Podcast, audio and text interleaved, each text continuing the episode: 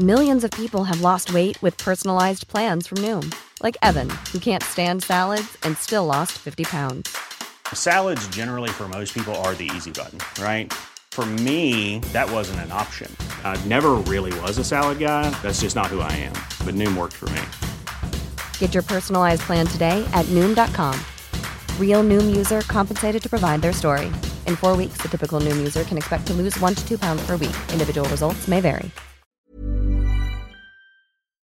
Noticias. El Heraldo de México.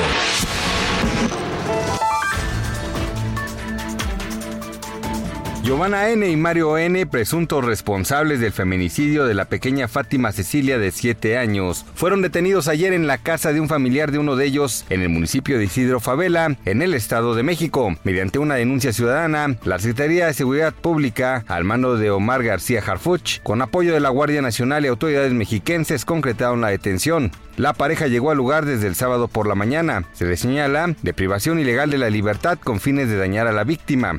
La madre de la pequeña de 5 meses de edad que fue encontrada sin vida allá en Saltillo mintió a las autoridades al decir que había sido raptada. Esta es la línea de investigación que sigue la Fiscalía General del Estado de Coahuila, después de que las labores periciales destacaron que murió de una broncoaspiración, lo cual concordaría con la segunda declaración de la madre, quien según medios locales no se dio cuenta del fallecimiento de la niña.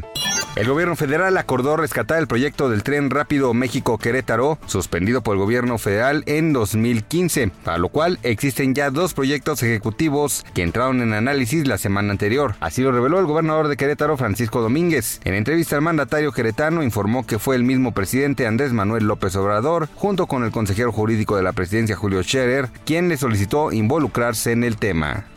A partir de hoy la importación de cigarrillos electrónicos queda prohibida por decreto presidencial, bajo el argumento de proteger la salud y evitar daños irreversibles a la población. De acuerdo a la Organización Mundial de la Salud, estos aparatos pueden contener niveles de sustancias tóxicas y cancerígenas que en ocasiones son superiores a los cigarrillos tradicionales. Noticias. El Heraldo de México.